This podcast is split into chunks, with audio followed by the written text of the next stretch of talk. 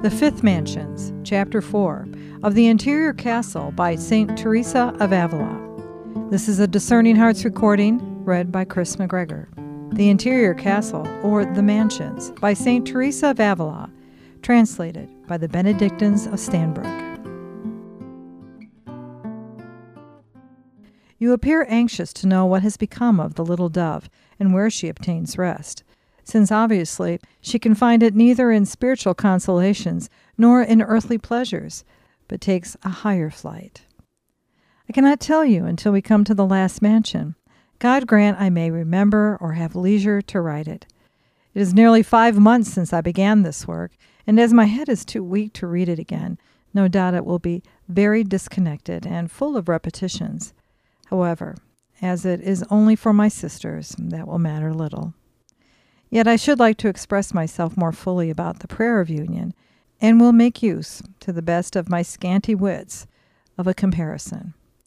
Later on, we'll speak of the little butterfly, which is never still, for it can find no true repose, yet always fertile, doing good both to itself and others.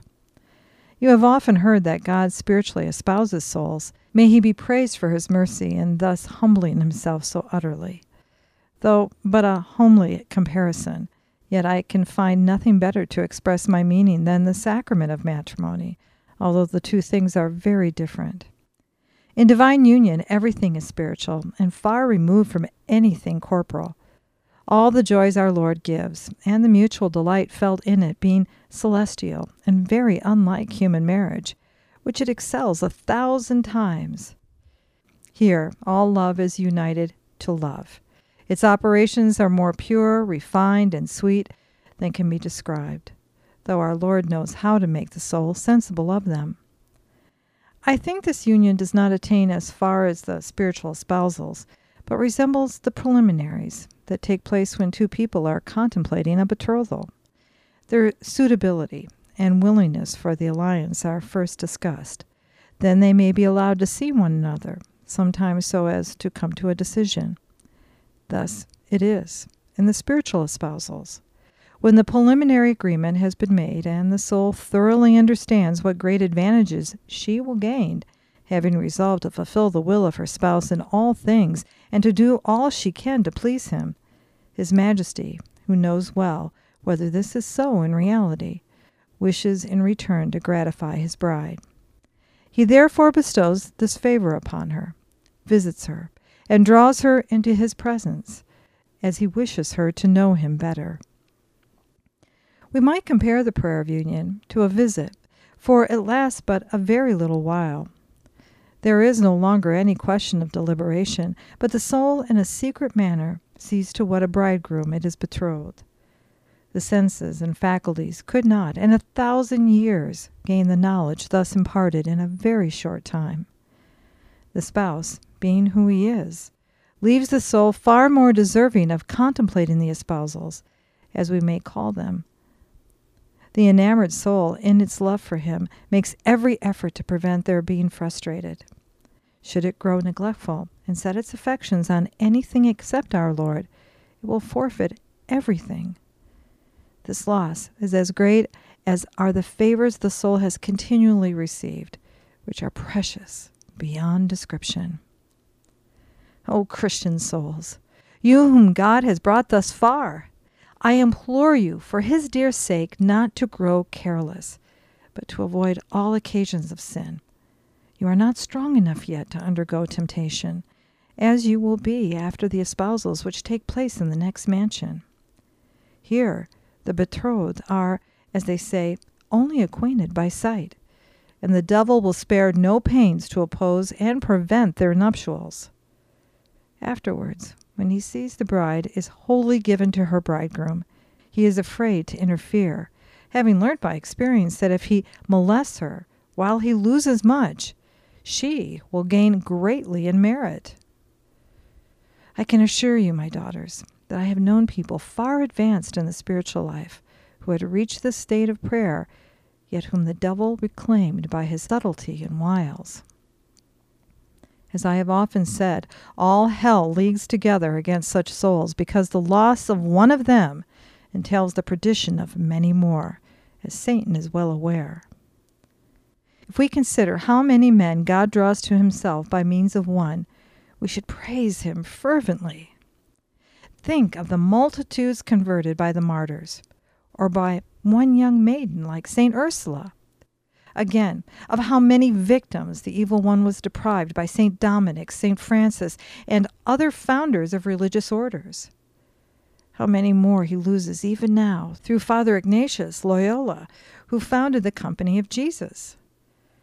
As we read their lives, we learn that they received such graces from God. How was this great good done except by their efforts not to forfeit, through any fault of theirs, these divine espousals? O oh, my daughters, how willing our Lord is to grant us the same graces. In fact, there is even more urgent need now for persons to prepare for such favors, since there are fewer who care for his honor. We love ourselves too much and are too prudent to give up any of our rights. What a deception! May God in His mercy give us light, lest we sink into such darkness. You may question or be in doubt on two points. Firstly, if the soul is entirely united with the will of God, as I have stated, how can it be deceived, since it ever seeks to follow His pleasure? Secondly, how can the devil enter and work such havoc as to destroy our soul while you are so utterly withdrawn from the world and constantly frequent the sacraments? At the same time, you enjoyed the society of angels, as we might call them, and by the mercy of God, you desired nothing but to serve and please Him in all things. It is not surprising that people in the world should run such risks. I admit you have the right to say this, for God has shown us signal mercy. But as I said above, knowing as I do that Judas was amongst the apostles, and that he held constant intercourse with God Himself, to whose words he listened, I learn that the state of religion does not make us safe. To your first question, I reply that doubtless, if such a soul is always faithful to the will of God, it cannot be lost. The evil one, however, comes with his keen subtlety and, under the pretext of good, leads it astray in some trivial matter, and causes it to commit small defects, which he makes it believe are harmless. Thus, little by little, the reason is obscured, and the will is weakened, while the devil fosters his victim's self love until, by degrees, he succeeds in withdrawing it from union with the will of God and makes it follow its own will. The answer to your first inquiry will serve for the second. No enclosure can be too strict for Satan to enter, nor any desert too remote for him to visit. Besides, God may permit him to tempt the soul to prove its virtue, for as he intends it to enlighten others, it is better for it to fail in the beginning than when it might do them great harm. We must beg God constantly in our prayers to uphold us by his hand we should keep ever in our minds the truth that if He leaves us, most certainly we shall fall at once into the abyss. For we must never be so foolish as to trust in ourselves. After this, I think the greatest safeguard is to be very careful and to watch how we advance in virtue. We must notice whether we are making progress or falling back in it, especially as regards the love of our neighbor, the desire to be thought the least of all in how we perform our ordinary everyday duties. If we attend to this and beg our Lord to enlighten us, we shall at once perceive our gain or loss. Do not suppose that our advancing the soul to such a state, God abandons it so easily that it is light work for the devil to regain it. When His Majesty sees it leaving him, he feels the loss so keenly that he gives it many away, a thousand secret warnings which reveal to it the hidden danger. In conclusion, let us strive to make constant progress. We ought to feel great alarm if we do not find ourselves advancing, for without doubt the evil one must be planning to injure us in some way. It is impossible for a soul that has come to this state not to go still farther, for love is never idle. Therefore, it is a very bad sign when one comes to a standstill in virtue. She who aspires to become the spouse of God Himself and has treated with His majesty and come to such an understanding with Him must not leave off and go to sleep. To show you, my daughters, how Christ treats the souls he takes for his brides, I will now speak of the six mansions. You will then see how little in comparison all that we can do or suffer in his service to prepare ourselves for the reception of such immense favors.